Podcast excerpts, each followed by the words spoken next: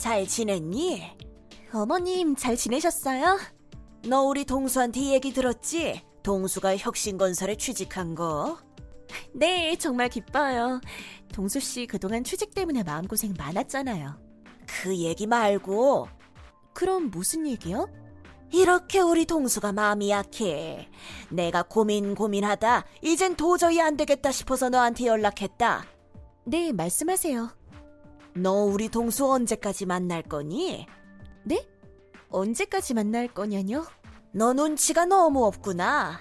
네가 솔직히 우리 동수 레벨엔 한참 못 미치지 않니?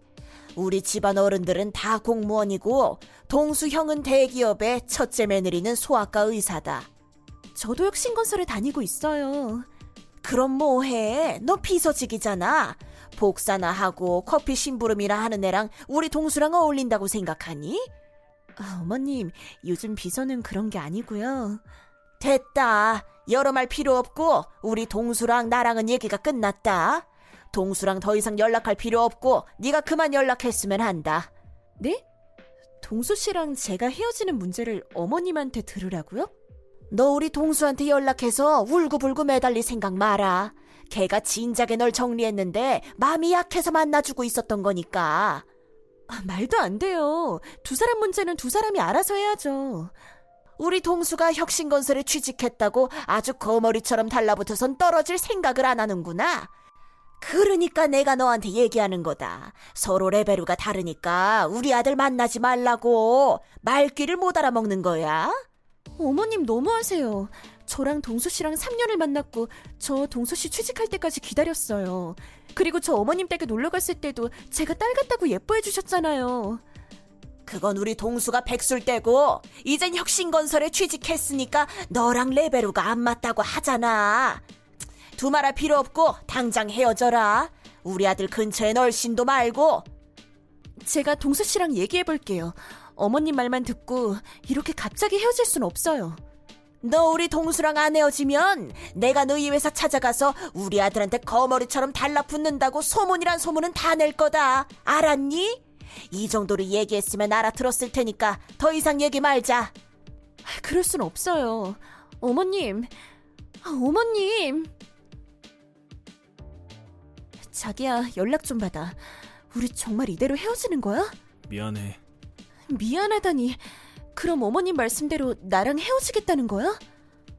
맞아? 그렇게 됐어. 만나고 헤어지는 건 우리 사이 일이잖아. 그런데 이별 통보를 자기한테 듣는 것도 아니고 어머님한테 들어야 하는 거야?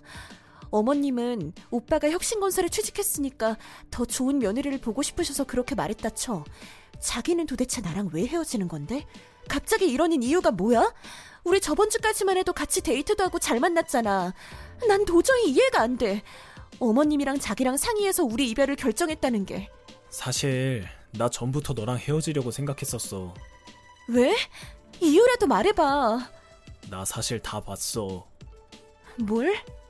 혁신건설에 면접 보러 간 날 네가 화장실 청소하는 아줌마한테 엄마라고 하는 거. 그건 너 그동안 나한테 엄마 없다고 속였었잖아.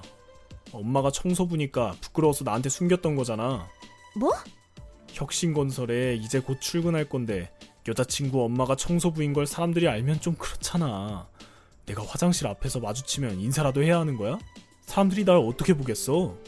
우리 부모님이 청소부라면 싫다 이거야? 이제 와서 얘기하는데 솔직히 예전부터 너랑 나랑 급이 안 맞는다고 느끼긴 했어. 그럼 그동안은 날 왜 만난 거야? 네가 걸치고 다니는 옷들 보니까 명품이 많아서 난 너희 집이 좀 사는 줄 알았지. 타고 다니는 차도 외제차잖아. 넌 엄마가 청소부 하는 거 감추려고 빚내서 외제차 끌고 다녔던 거야? 한심하다. 그동안 날 아주 감쪽같이 속였네. 이제 내가 더 이상 널 만날 이유가 없는 것 같다. 속은 건 나야.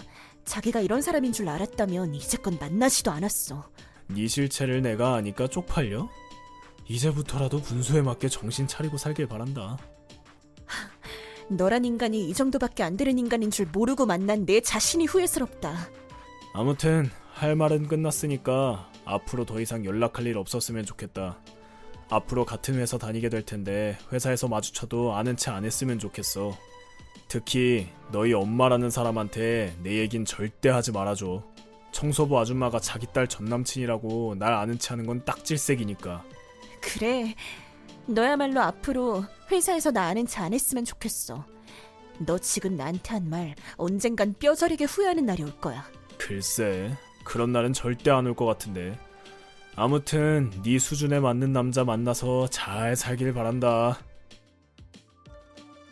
저 아가씨 잘 지내요? 누구시죠? 아유 나야 동수 엄마. 웬일이세요? 저 아가씨가 잘 지내는지 궁금해가지고 아, 일전에 내가 한 말 사과도 하려고 연락했어요. 이제 와서 사과받고 말고 할 게 있나요? 저한테 왜 연락하셨어요? 하신 말씀이라도 남았나요? 그게 말이야. 우리 아들이 다시 아가씨를 만나고 싶어 해서. 전 그럴 마음이 전혀 없는데요.